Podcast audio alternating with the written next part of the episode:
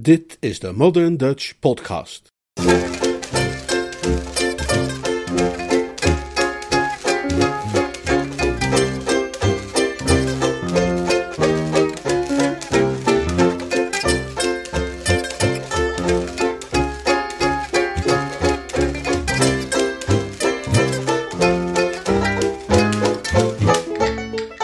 De Pompoenhoeder.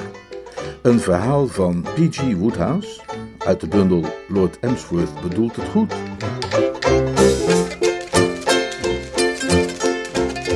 Vandaag het tweede en laatste deel. Dat werd vertaald en voorgelezen door Leonard Beuge. Singing in the bathtub, happy once again. Watching all my troubles go swirling down to the rain.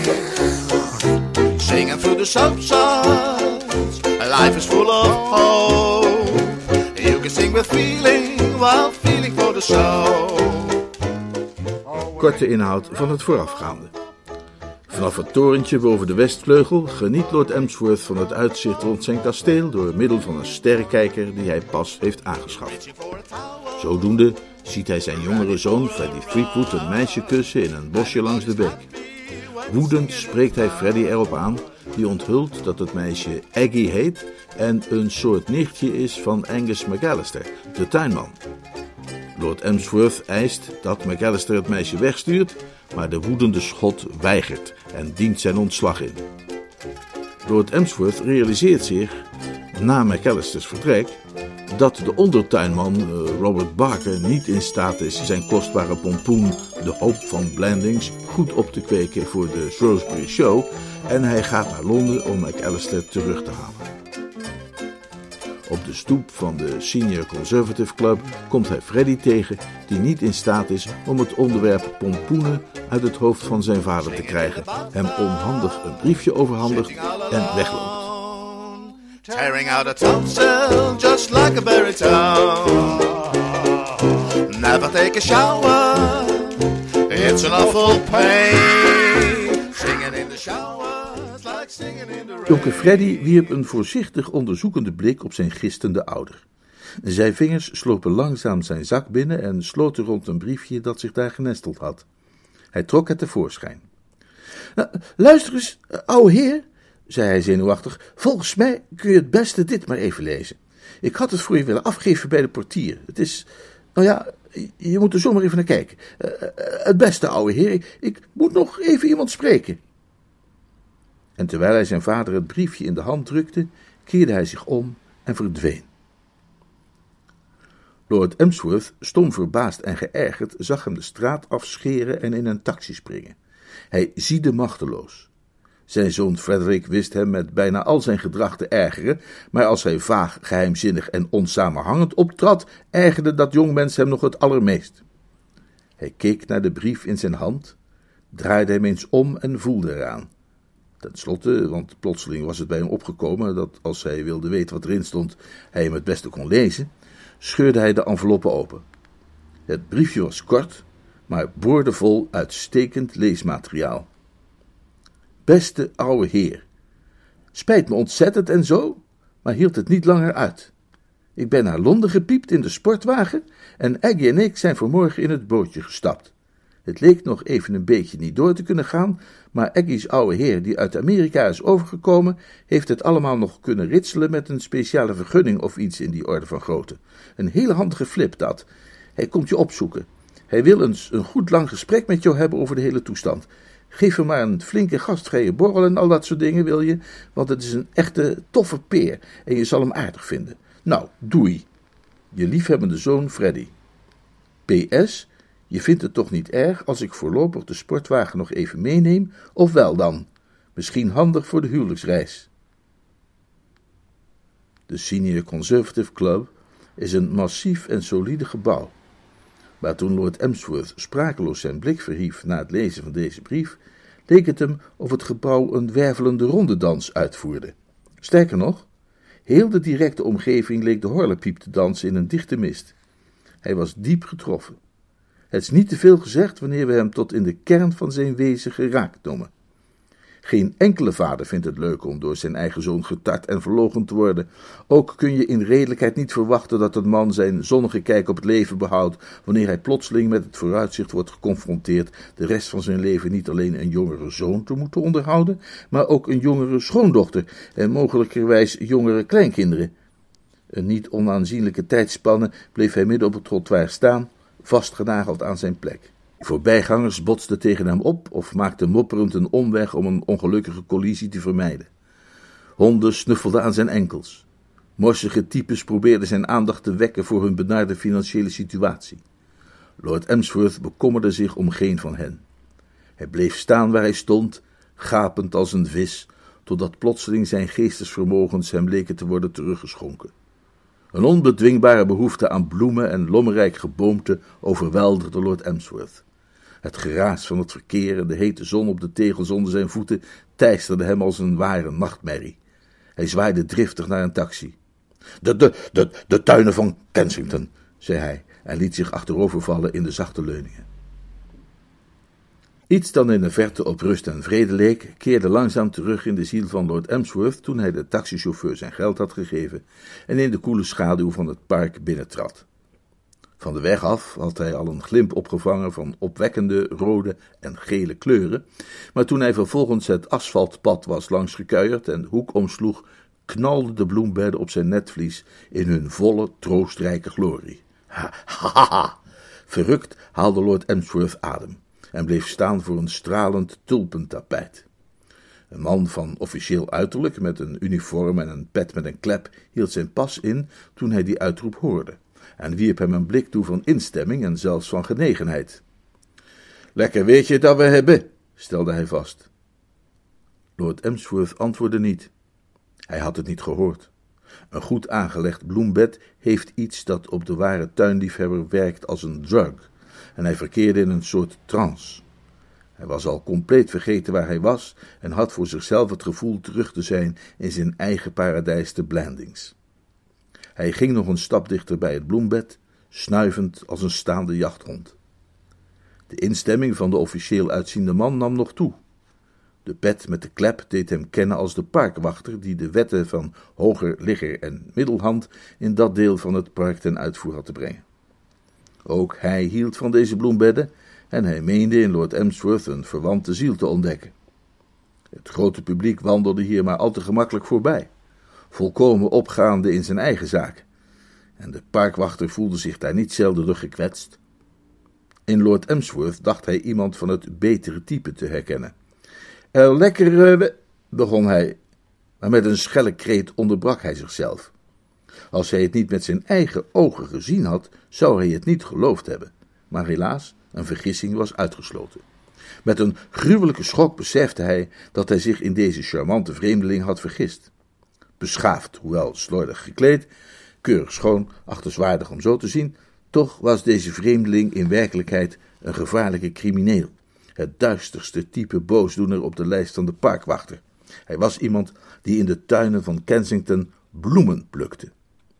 Want, nog terwijl hij het woord lekker uitsprak, was de man vlug weg over de lage afrastering gestapt, over de smalle strook gras gedrenteld, en voor je weertje kon zeggen, had hij zijn duistere activiteiten al aangevangen. Gedurende het korte moment dat de stembanden van de parkwachter hem weigerden te gehoorzamen, stond hij al 2 tulpen voor op de pot en stak hij zijn arm uit om nog een derde binnen te halen. Hey! brulde de parkwachter, toen hij plotseling zijn stem weer had teruggevonden. Hé, jij daar! Lord Emsworth keerde zich geschrokken om. Hemeltje lief, mompelde hij beschaamd. Hij was nu weer bij zijn volle verstand, voor zover aanwezig, en begreep wat een verschrikkelijke fout hij gemaakt had. Schuldbewust schuifelde hij terug naar het asfalt. Mijn beste man, begon hij vervuld van berouw. De parkwachter begon snel en langdurig te spreken. Van tijd tot tijd bewoog Lord Emsworth de lippen en maakte hij dempende gebaren, maar hij bleek niet in staat de vloedgolf te stelpen. Steeds luider en retorischer klonk de parkwachter en steeds dichter en belangstellender werd de aanwassende menigte van toeschouwers. Totdat een andere stem de woordenstroom onderbrak. Wat heeft dit te betekenen? Herman Datt had zich gematerialiseerd in de vorm van een grote, stevige politieagent.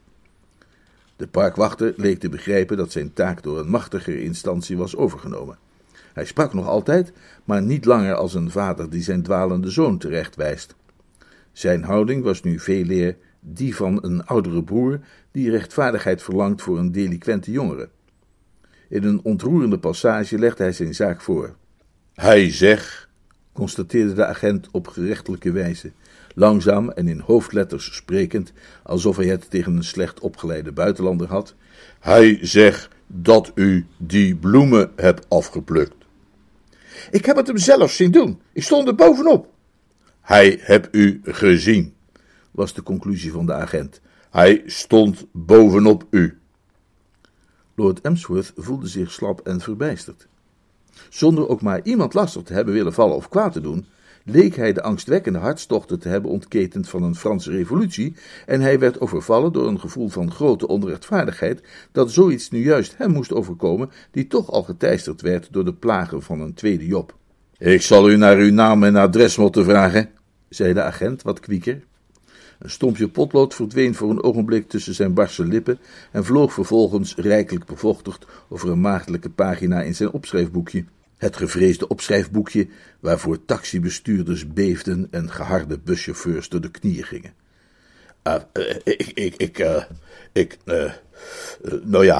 Beste man, ik bedoel, agent, ik ben de graaf van Emsworth.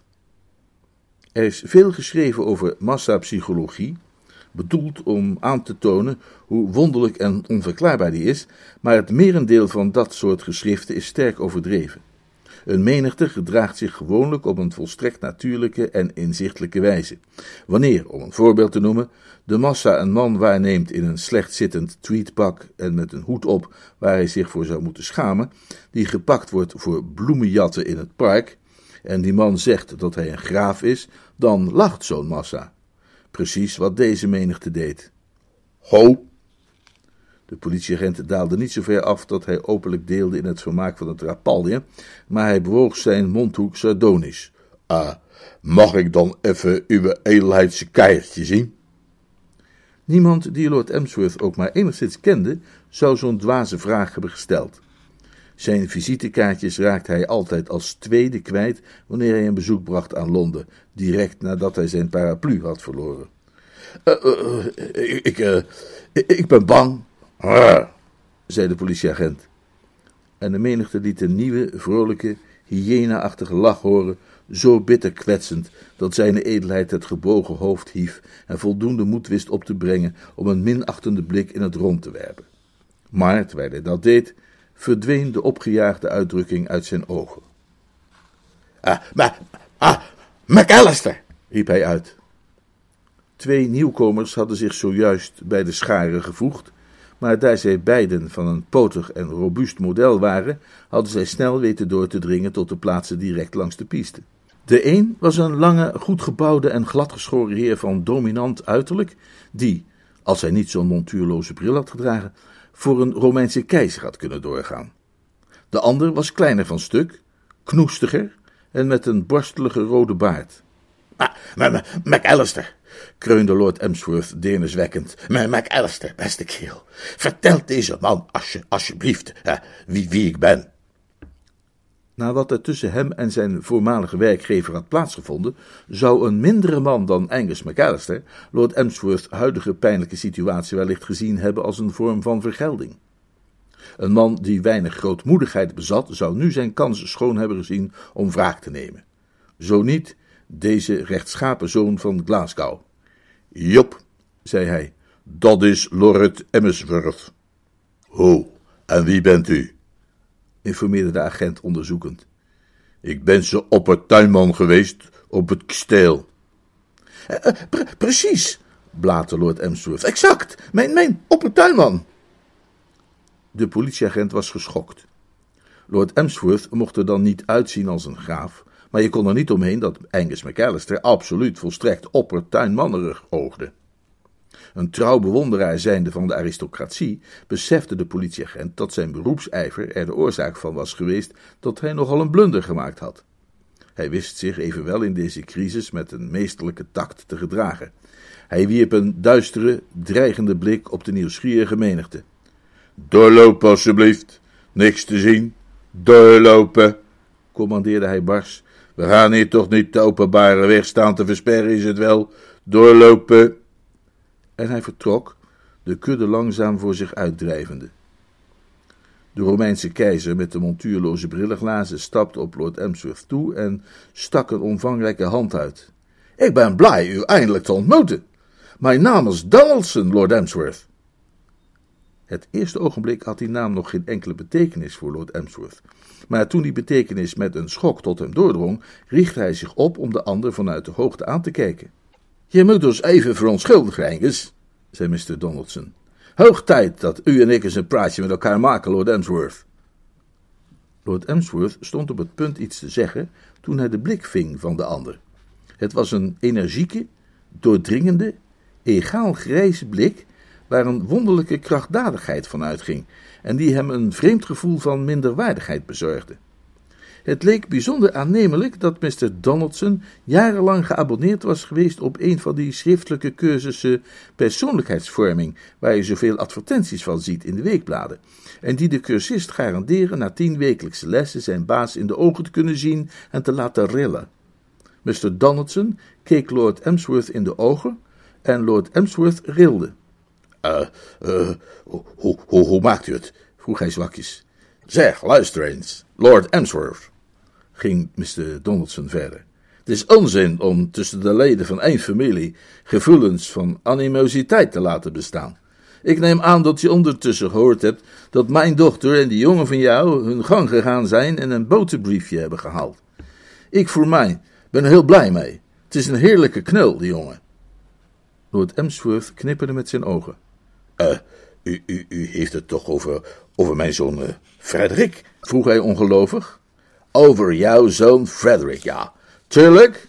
Op dit moment ben jij misschien een tikkeltje nijdig. Daar kan ik inkomen. Het is je goed recht om uit je vel te springen. Maar je moet bedenken dat het bloed kruipt waar het niet gaan kan, hè.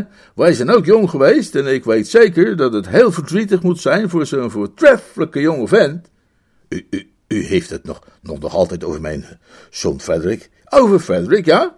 Het moet heel verdrietig voor hem geweest zijn, zeg ik, een gevoel te hebben dat hij zijn vaders ongenoegen heeft gewekt. Je moet hem vergeven, Lord Emsworth. Hij heeft jouw vaderlijke steun nodig. Ja, daar ben ik ook bang voor dat ik hem steun zal moeten geven, verdorie, klaagde zijn edelheid. Ik kan hem moeilijk laten omkomen van de honger. Mr. Donaldson maakte een ruim wegwerpend gebaar met zijn hand. Maak je daar maar geen zorgen over. Die kant van de zaak neem ik voor mijn rekening. Ik ben wel geen rijk man. Ach, zei Lord Emsworth, nogal teleurgesteld. Er was iets geweest in de ruimhartige stijl van de ander dat hem hoop had doen vatten. Ik ben bang, ging Mr. Donaldson openhartig verder, want hij was iemand die geloofde in eerlijkheid en openheid in zulke zaken, dat ik in deze wereld alles bij elkaar nog geen $10 miljoen bezit. Lord Emsworth voelde zich heen en weer zwaaien als jongen aanplat in de wind. 10 miljoen? 10 miljoen? Zei u dat u $10 miljoen bezit? Nou, tussen 9 en 10, denk ik. Meer niet. Je moet niet vergeten, zei Mr. Donaldson met iets van verontschuldiging in zijn stem, dat de omstandigheden in Amerika de laatste tijd erg veranderd zijn. Wij hebben een lastige tijd achter de rug, hele lastige tijd. Veel van mijn vrienden zijn zwaarder getroffen dan ik. Maar het komt vast wel weer goed, oh ja meneertje. Het komt allemaal best wel weer goed. Ik heb een rotsvast vertrouwen in president Roosevelt en de New Deal. Sinds de New Deal is de Amerikaanse hond beslist meer brokken gaan eten. Dat is, ik had even moeten zeggen, mijn stek. Ik ben Donaldson's hondenbrood. Donaldson's hondenbrood. Werkelijk, nee, maar kijk eens aan. Je kent Donaldson's hondenbrood? Vroeg de eigenaar gretig. Nee, zei Lord Emsworth hartelijk. Oh, nou, dat ben ik dus. En zoals ik zeg, de handel trekt weer lekker aan na de depressie. Overal in het land melden onze verkopers dat de Amerikaanse hond weer brokbewust wordt. En ik ben dus in de positie om Frederik, als jij het goed vindt, een vaste en wellicht lucratieve betrekking aan te bieden. Ik stel voor om hem, nog altijd met jouw toestemming natuurlijk, naar Long Island City te sturen om zich in de zaak in te werken. Ik twijfel er niet aan of hij zal mettertijd een waardevolle aanwinst voor onze firma blijken. Lord Emsworth kon zich geen enkele manier voorstellen waarop Freddy van enig nut zou kunnen zijn voor een firma in hondenbrood, behalve dan misschien als voorproever, maar hij hoede zich ervoor het enthousiasme van de ander te dempen door dat te zeggen. Hoe dan ook, de gedachte dat de jongen heuselijk ooit zijn eigen kost zou kunnen verdienen, en dat bovendien 3000 mijl bij Blandings vandaan, maakte wel dat hij zijn mond hield. Hij lijkt mij dol enthousiast, maar wil hij echt zijn best kunnen doen en Donaldson's hondenbrokken aan de man kunnen brengen op de manier die ze verdienen, dan moet hij zich moreel door jou gesteund kunnen voelen, Lord Emsworth. Moreel gesteund door zijn vader. Ja, zei Lord Emsworth welgemeend. Een gevoel van absolute adoratie voor Mr. Donaldson vervulde hem. In 26 lange jaren was het hem niet gelukt om van Freddy af te komen, en deze godgelijke hondenbroodfabrikant kreeg dat in 1 week voor elkaar. Wat een kerel, vond Lord Emsworth. Oh, ja, zei hij. Ja, natuurlijk, absoluut. Hun boot gaat aanstaande woensdag. Geweldig, vroeg in de morgen. Kan niet beter. Dus, ik kan de kinderen een positief bericht van jou overbrengen? Een vergevingsgezinde, vaderlijke boodschap? Ja, natuurlijk. Zeg tegen Frederik dat hij mijn zegen heeft. Dat zal ik doen. En zeg dat ik zijn toekomstige carrière met warme belangstelling zal volgen. Precies. Zeg maar dat ik hoop dat hij hard zal werken en zich een goede reputatie zal opbouwen. Oké. En... besloot Lord Emsworth met een vaderlijke ernst die zeer wel aansloot bij dit plechtige moment. Zeg hem dat hij geen haast hoeft te maken om terug te komen. Hij drukte Mr. Donaldson's hand, vervuld van een emotie die verder spreken onmogelijk maakte. Lichtvoetig draafde hij vervolgens naar de plek waar Angus McAllister stond te tobben aan de rand van een tulpenbed. McAllister! De oppertuinman wriemelde verbeten met zijn baard. Hij schonk zijn voormalige werkgever een ijzige blik. Het is nooit zo moeilijk om het verschil te ontdekken tussen een schot die zich gegriefd voelt en een zonnestraaltje, en Lord Emsworth kon dan ook al bij de eerste blik die hij op de onverzettelijke man liet vallen, gemakkelijk onderscheiden in welke categorie hij thuis hoorde. Zijn tong kleefde aan zijn gehemelte, maar hij dwong zichzelf tot spreken. McAllister, ik vroeg me af. Nou... wat ik vragen wilde, stamelde Lord Emsworth nederig, is... heb jij al een andere betrekking gevonden? Ik heb er 2 op het oog. Kom bij me terug, pleitte zijne edelheid met gebroken stem. Robert Barker is erger dan waardeloos. Kom bij me terug. Angus McAllister staarde met een eikenhouten blik naar de tulpen. Nou... zei hij tenslotte. En nu? Ja, natuurlijk, riep Lord Emsworth vol vreugde uit. Prachtig, geweldig, excellent. Ik zei niet dat ik kwam. Oh, ik dacht dat je nu zei Lord Emsworth weer geheel ontmoedigd. Ik zei niet nou, ik zei nou, zei McAllister stijfjes. Ik wou zeggen, ik kan komen of ik kan niet komen. Lord Emsworth legde een bevende hand op zijn schouder. Maar, McAllister, ik zal je salaris verhogen. De baard wriemelde. Potverdorie, ik zal het verdubbelen. De wenkbrauwen kwispelden. McAllister, Angus, zei Lord Emsworth zacht, kom terug. De pompoen heeft je nodig. In een tijdperk als het onze, een tijdperk vol haast en bedrijvigheid, een tijdperk waarin voortdurend harde aanslagen worden gedaan op ieders tijd en beschikbaarheid, is het mogelijk dat er hier en daar onder de lezers van deze kronieken een enkeling gevonden wordt die om wat voor reden dan ook niet in staat is geweest de jongste landbouwtentoonstelling van Shrewsbury bij te wonen. Voor diegenen moeten aan dit alles nog enkele woorden worden toegevoegd. Sir Gregory Parsloe van Matchingham Hall was er natuurlijk, maar de zorgvuldige waarnemer kon het niet ontgaan dat zijn trekken in een mindere mate werden gekenmerkt door een kille arrogantie dan zij in eerdere jaren hadden gedaan. Af en toe kon men, bij zijn rondgang door de tent, die was ingericht voor de tentoonstelling van groenten en fruit, zelfs constateren dat hij op zijn lip moest bijten. En in zijn ogen gloeide de sombere blik die Napoleon moet hebben bezeten te Waterloo. Maar Sir Gregory was uit het goede hout gesneden. Hij toonde zich zowel beschaafd als sportief.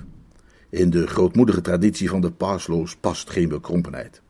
Halverwege de tent hield hij zijn pas in en met een kort mannelijk gebaar stak hij zijn hand uit. "Gefeliciteerd, Emsworth," zei hij schor. Lord Emsworth keek geschrokken op. Hij was in diep gepeins verzonken geweest. "Ha? Ja, dankjewel. Dankjewel, beste kerel, dankjewel. Heel erg bedankt." Hij aarzelde even. Kunnen niet allebei winnen, hè?" Sir Gregory dacht daar een moment zorgvuldig over na en zag in dat hij gelijk had. Nee, zei hij, nee, ik begrijp wat je bedoelt. Kunnen niet allebei winnen. Daar kun je niet omheen." Hij knikte en liep door, maar wie weet met welk geweld de gieren knaagden daarbinnen in die brede boezem. En Lord Emsworth, met naast zich Angus McAllister, die van deze scène de stille, baardvriemelende getuige was geweest, keerde zich weer om en richtte de eerbiedige blik opnieuw op wat daar lag, op de met stro bedekte bodem van een van de grootste pakkisten die men in de stad Shrewsbury ooit had gezien. Een kaartje was bevestigd aan de buitenkant van die pakkist. Het droeg de eenvoudige vermelding: "Pompoenen, eerste prijs."